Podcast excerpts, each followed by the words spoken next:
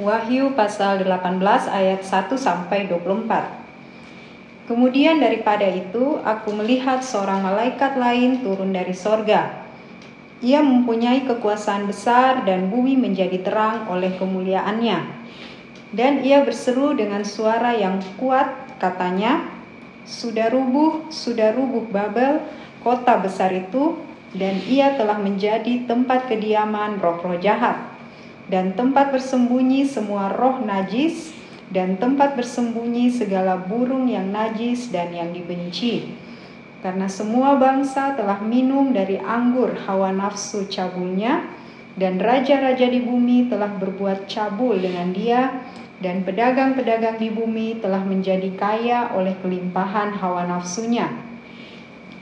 Lalu aku mendengar suara lain dari sorga berkata, Pergilah kamu, hai umatku, pergilah daripadanya, supaya kamu jangan mengambil bagian dalam dosa-dosanya, dan supaya kamu jangan turut ditimpa malapetaka-malapetakanya. Sebab dosa-dosanya telah bertimbun-timbun sampai ke langit, dan Allah telah mengingat segala kejahatannya. Balaskanlah kepadanya, sama seperti dia juga membalaskan, dan berikanlah kepadanya dua kali lipat menurut pekerjaannya. Campurkanlah baginya dua kali lipat di dalam cawan pencampurannya. Berikanlah kepadanya siksaan dan perkabungan sebanyak kemuliaan dan kemewahan yang telah ia nikmati. Sebab ia berkata di dalam hatinya, Aku bertahta seperti ratu, aku bukan janda, dan aku tidak akan pernah berkabung. Sebab itu segala malapetakannya akan datang dalam satu hari, yaitu sampar dan perkabungan dan kelaparan. Dan ia akan dibakar dengan api, karena Tuhan Allah yang menghakimi dia adalah kuat. Dan raja-raja di bumi yang telah berbuat cabul dan hidup dalam kelimpahan dengan dia, akan menangisi dan meratapinya apabila mereka melihat asap api yang membakarnya mereka akan berdiri jauh-jauh karena takut akan siksaannya dan mereka akan berkata, Celaka, celaka engkau, hai kota yang besar, Babel, hai kota yang kuat, sebab dalam satu jam saja sudah berlangsung penghakimanmu. Dan pedagang-pedagang di bumi menangis dan berkabung karena dia, sebab tidak ada orang lagi yang membeli barang-barang mereka, yaitu barang-barang dagangan dari emas dan perak, permata dan mutiara, dari lenan halus dan kain ungu, dari sutra dan kain kirmisi, pelbagai jenis barang dari kayu yang harum baunya, pelbagai jenis barang dari gading, pelbagai jenis barang dari kayu yang mahal, dari tembaga, besi dan pualam, kulit manis dan rempah-rempah, wangi-wangian, mur dan kemenyan, anggur, minyak, tepung halus dan gandum, lembu sapi, domba, kuda dan kereta, budak dan bahkan nyawa manusia. Dan mereka akan berkata, sudah lenyap buah-buahan yang diingini hatimu, dan segala yang mewah dan indah telah hilang daripadamu dan tidak akan ditemukan lagi. Mereka yang memperdagangkan barang-barang itu yang telah menjadi kaya oleh dia akan berdiri jauh-jauh karena takut akan siksaannya dan sambil menangis dan meratap mereka berkata, Celaka, celaka kota besar yang berpakaian lenan halus dan kain ungu dan kain kirmisi dan yang dihiasi dengan emas dan permata dan mutiara sebab dalam satu jam saja kekayaan sebanyak itu sudah binasa. Dan setiap nahkoda dan pelayar dan anak-anak kapal dan semua orang yang mata pencahariannya di laut berdiri jauh-jauh dan berseru ketika mereka melihat asap api yang membakarnya, katanya, Kota manakah yang sama dengan kota besar ini? Dan mereka menghamburkan debu ke atas kepala mereka dan berseru sambil menangis dan meratap, katanya, Celaka, celaka kota besar yang olehnya semua orang yang mempunyai kapal di laut telah menjadi kaya oleh barangnya yang mahal, sebab dalam satu jam saja ia sudah binasa. Bersukacitalah atas dia, hai sorga, dan kamu, hai orang-orang kudus, rasul-rasul dan nabi-nabi, karena Allah telah menjatuhkan hukuman atas dia karena kamu. Dan seorang malaikat yang kuat mengangkat sebuah batu sebesar batu kilangan, lalu melemparkannya ke dalam laut, katanya, Demikianlah Babel, kota besar itu, akan dilemparkan dengan keras ke bawah dan ia tidak akan ditemukan lagi. Dan suara pemain-pemain kecapi dan penyanyi-penyanyi dan peniup-peniup seruling dan sangkakala tidak akan kedengaran lagi di dalammu. Dan seorang yang ahli dalam sesuatu kesenian tidak akan ditemukan lagi di dalammu dan suara kilangan tidak akan kedengaran lagi di dalammu dan cahaya lampu tidak akan bersinar lagi di dalammu, dan suara mempelai laki-laki dan pengantin perempuan tidak akan kedengaran lagi di dalammu. Karena pedagang-pedagangmu adalah pembesar-pembesar di bumi, oleh ilmu sihirmu semua bangsa disesatkan. Dan di dalamnya terdapat darah nabi-nabi dan orang-orang kudus, dan darah semua orang yang dibunuh di bumi. Amin. Bapak Ibu, saudara-saudari, adik-adik yang dikasih Tuhan, kalau pada beberapa minggu ya, bahkan bulan yang telah berlalu, kitab Wahyu yang kita bahas dari Wahyu pasal 17 yang lalu ya, itu di tanggal 26 Maret 2023. Jadi sudah hampir satu bulan dan kita kembali lagi hari ini bahas tentang kitab Wahyu di pasal 18. Jadi lanjutan. Kalau di pasal 17 di situ dikatakan di Alkitab tentang kehancuran Babel ya ah, bahwa penghakiman atas Babel di kitab Wahyu 17 ayat 1 sampai 18 dan yang hari ini kita bahas jatuhnya Babel jadi sudah hancur dihakimi oleh Tuhan dan dia betul-betul jatuh dan tidak muncul-muncul lagi. Nah, yang perlu kita kembali ingatan kita apa itu Babel? Babel itu kalau di pasal 17 dan pasal-pasal lain dari kitab Wahyu dikatakan berbentuk apa diibaratkan sebagai seorang wanita pelacur. Dan di pasal 17 ayat 18 dikatakan kota besar jadi intinya Babel itu adalah gambaran Babel di perjanjian lama ya.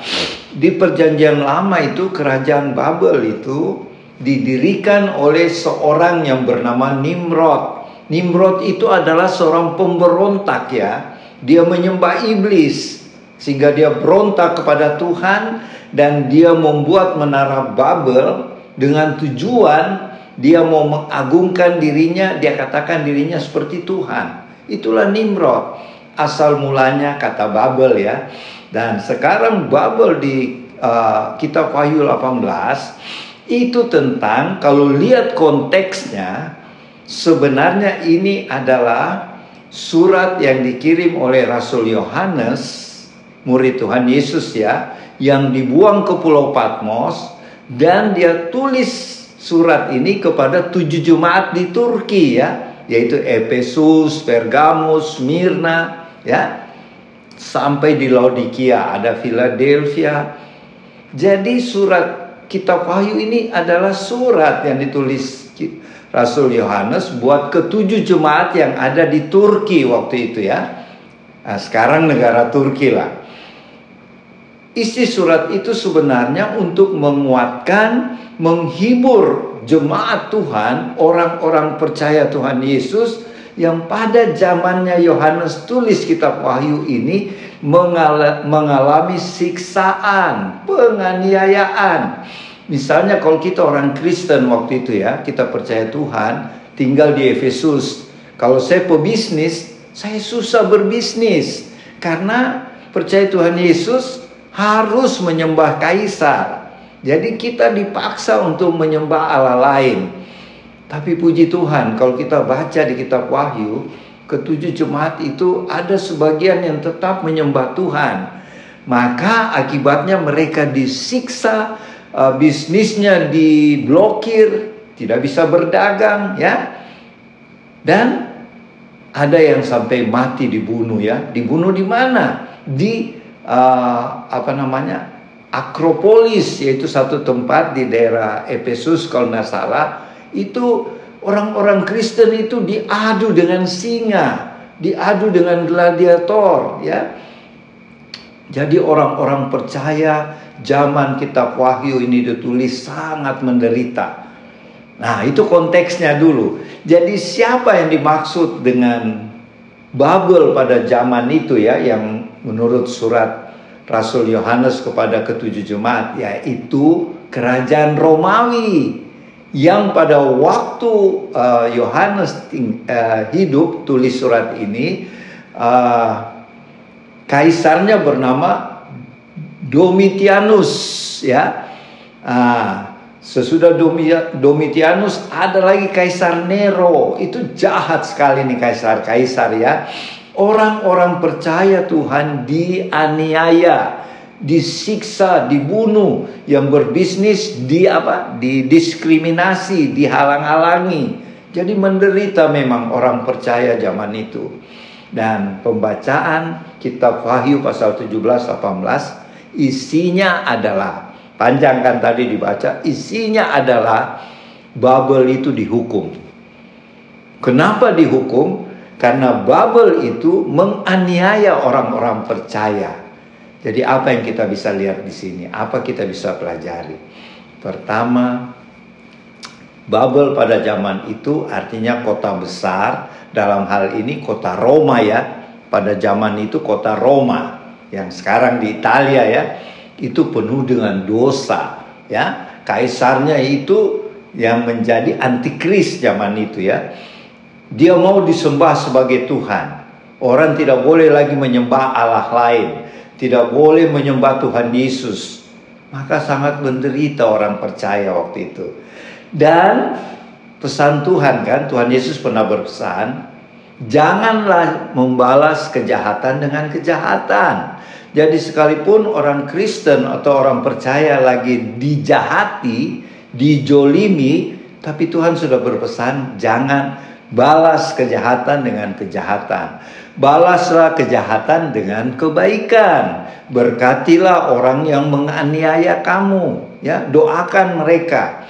Dan itu betul-betul dijalankan umat Kristen, umat percaya Tuhan Yesus pada waktu penulisan kitab Wahyu ini. Apa kita pelajari sekarang? Pertama, kalau Tuhan bilang Jangan membalas kejahatan dengan kejahatan padahal orang percaya lagi dijahati ya, dijolimi istilahnya. Karena Tuhan katakan hak penghakiman, hak pembalasan itu ada pada Tuhan. Nah, cerita dari Wahyu 17 dengan Wahyu 18 inilah saatnya Tuhan membalas sakit hati orang percaya yang dijahati pada waktu itu. Inilah dan ada firman berkata, lebih baik jatuh di dalam tangan Tuhan, tetapi jangan sampai dihakimi oleh Tuhan. Kalau sampai kita dihakimi, dihukum oleh Tuhan, ngeri benar, sangat ngeri. Itu ada di kitab Ibrani ya, di Perjanjian Baru.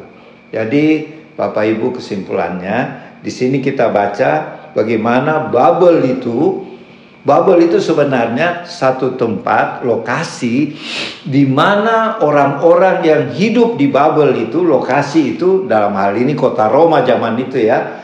Kalau di zaman sekarang ada yaitu negara-negara yang tidak mau percaya Tuhan Yesus atau negara itu umatnya percaya Tuhan tetapi mendua. Percaya Tuhan Yesus tapi tidak sungguh-sungguh. Contoh, ada satu negara banyak umat Kristen, tetapi mereka me membolehkan pemberkatan nikah LGBT sesama jenis. Ah itu sama dengan penyembahan berhala ya. Ya, sama. Kalau kita baca di Kolose 3 ayat 5 sampai 6, di situ dikatakan percabulan, percabulan, perjinahan, cinta akan harta itu termasuk penyembahan berhala. Jadi kalau ada orang Kristen bilang, Opa, Oma Palar, saya tidak menyembah berhala, saya tidak okultisme. Tapi kalau kita baca Kolose pasal 3 ayat 56, kalau kita tamak akan harta dunia, kita melakukan hal-hal yang bertentangan dengan firman Tuhan, itu sama dengan penyembahan berhala dan itu akan dihukum oleh Tuhan. Makanya Opa dan Oma dan teman-teman warlot diberikan tugas oleh Tuhan untuk melakukan doa-doa pelepasan. Karena orang kira kalau doa pelepasan itu hanya setan-setan, bukan. Melakukan saja perjinahan, korupsi dan lain-lain kejahatan di mata Tuhan itu sama dengan penyembahan berhala. Maka teman-teman warlot sekarang sudah paham ya kalau opa dengan oma atau kita melakukan doa pelepasan bukan saja menyangkut okultisme ya, tetapi termasuk semua kejahatan, semua dosa karena di mata Tuhan itu penyembahan berhala. Ya, berarti sama dengan okultisme di mata Tuhan ya. Jadi pelajaran yang kita dapat di kitab Wahyu baik pada pasal 17 pada tanggal 26 Maret yang lalu dan pada hari ini Wahyu 18 satu kita tidak usah balas kejahatan, orang berbuat jahat kepada kita, kita balas saja dengan kebaikan. Sebab hak pembalasan ada pada Tuhan. Buktinya Babel dihukum karena tadinya mereka membuat orang percaya menderita ya, bahkan dibunuh. Nah, sekaranglah waktunya Tuhan membalas. Dan kalau Tuhan membalas, akibatnya raja-raja, pemerintah-pemerintah di bumi semua meratap, menangis karena melihat kehancuran Babel ya. Terus pedagang-pedagang ya. Terus yang ketiga apa ya?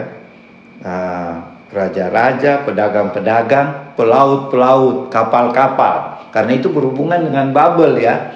Perdagangan bisnis mereka rugi. Jadi mereka menangis ketika melihat Babel dihancurkan oleh Tuhan sebagai hukuman Tuhan karena mereka menganiaya, membunuh pengikut-pengikut Tuhan Yesus. Jadi pelajaran buat kita, mari kita maju terus melayani Tuhan, melayani sesama, bersaksi tentang Injil Kristus supaya sebelum Tuhan Yesus datang banyak lutut akan bertelut, banyak lidah akan mengaku Yesus Kristus adalah Tuhan. Sehingga banyak yang akan mengalami pengangkatan.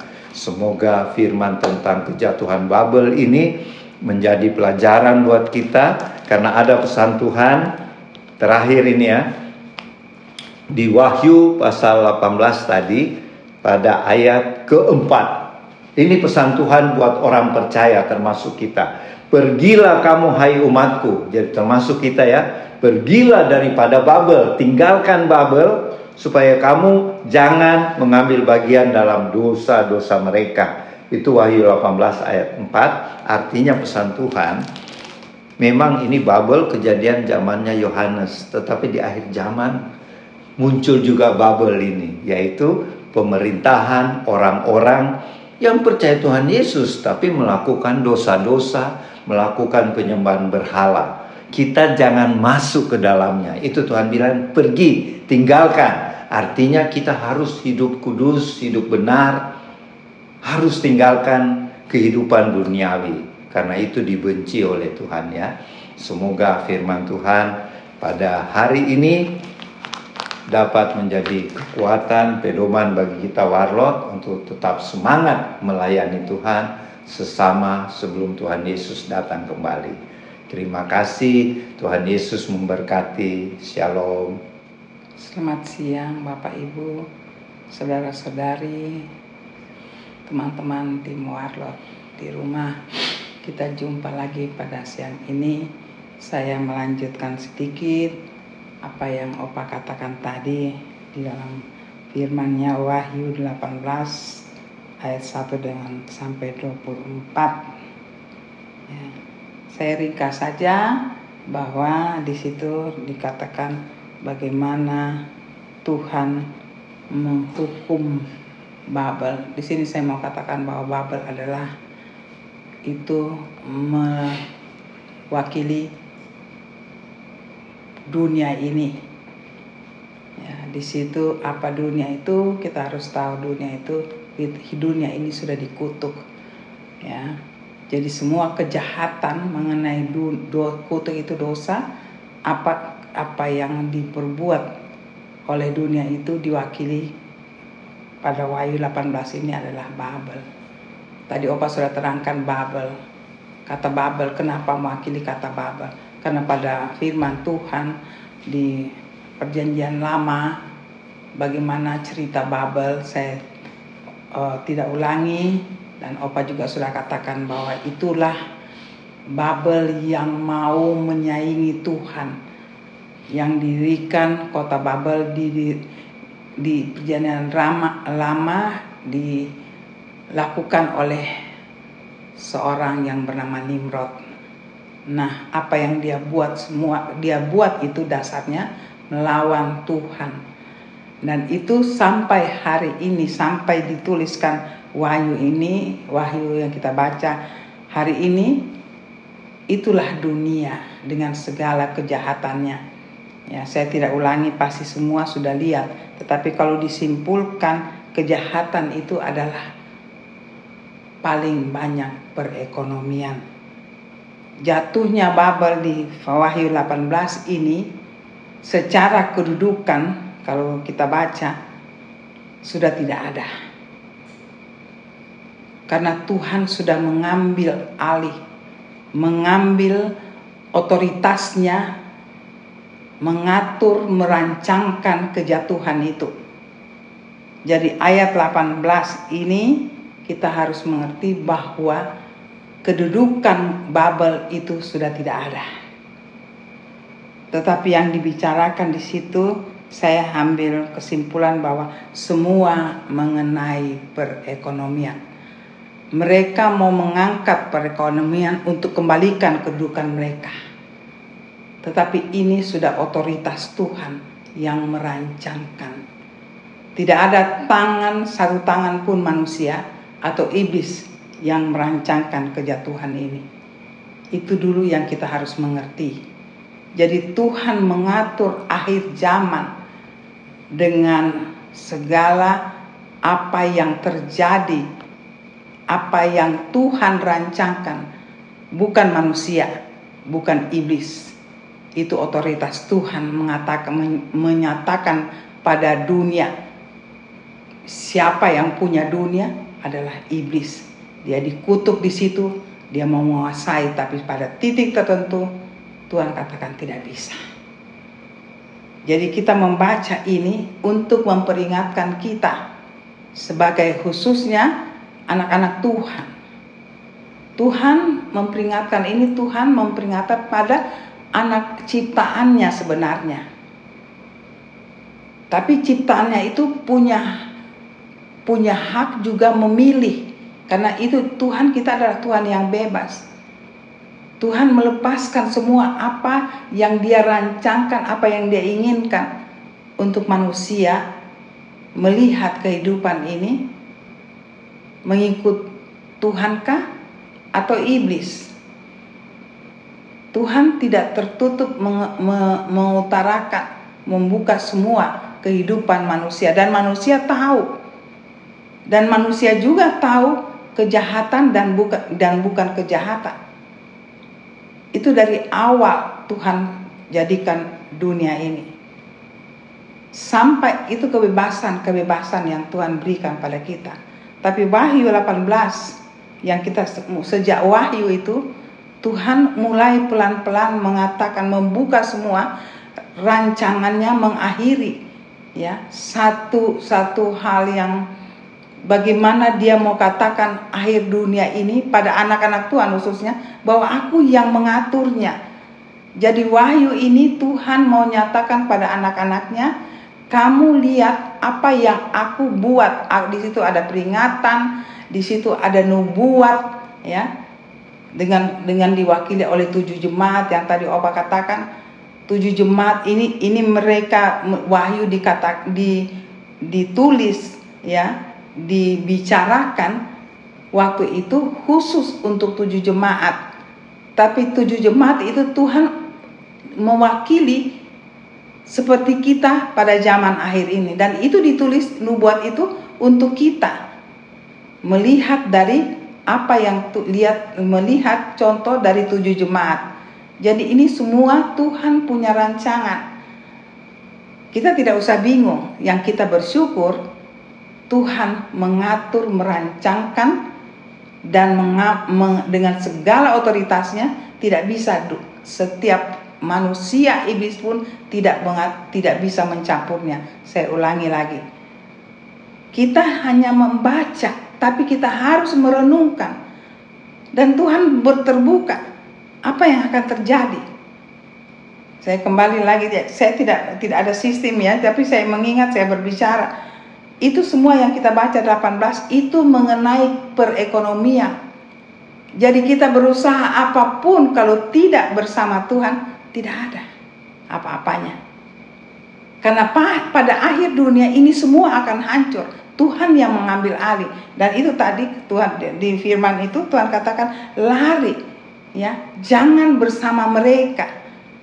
Di sini Tuhan juga sudah peringatkan. Dengan kata lain kejatuhan itu sudah aku rancangkan. Akan ini Babel yang mewakili iblis yang mengambil eh, yang mengatur dunia ini. Tuhan katakan saya yang berotoritas, berotoritas mereka tidak bisa apa-apa. Semua kehancuran sudah ada di tanganku. Tetapi dia peringatkan pada anak-anaknya jangan kamu ada di situ. Ya. Ada juga orang yang sudah tahu melihat mereka melakukan baik-baik seperti firman tadi ya mungkin saya, saya sedikit renungkan mereka belum mengenal Tuhan, mereka mencari hidup, ya. Mereka tidak tahu. Tapi di sini dikatakan Tuhan memperingatkan untuk anak-anaknya jangan mencam, jangan lari jauh-jauh, jangan kamu masuk di dalam rancangan iblis. Nah, menjadi pekerjaan rumah untuk kita kalau kita baca. Kalau orang yang baik tapi belum mengenal Tuhan, mereka hidup berusaha baik-baik, itu di situ ada kata mereka meratapi ya. Mereka menangis melihat kehancuran ya. Tapi mereka tidak menyadari mungkin bahwa mereka ada di dalam mereka cuma mereka hanya tahu mencari hidup.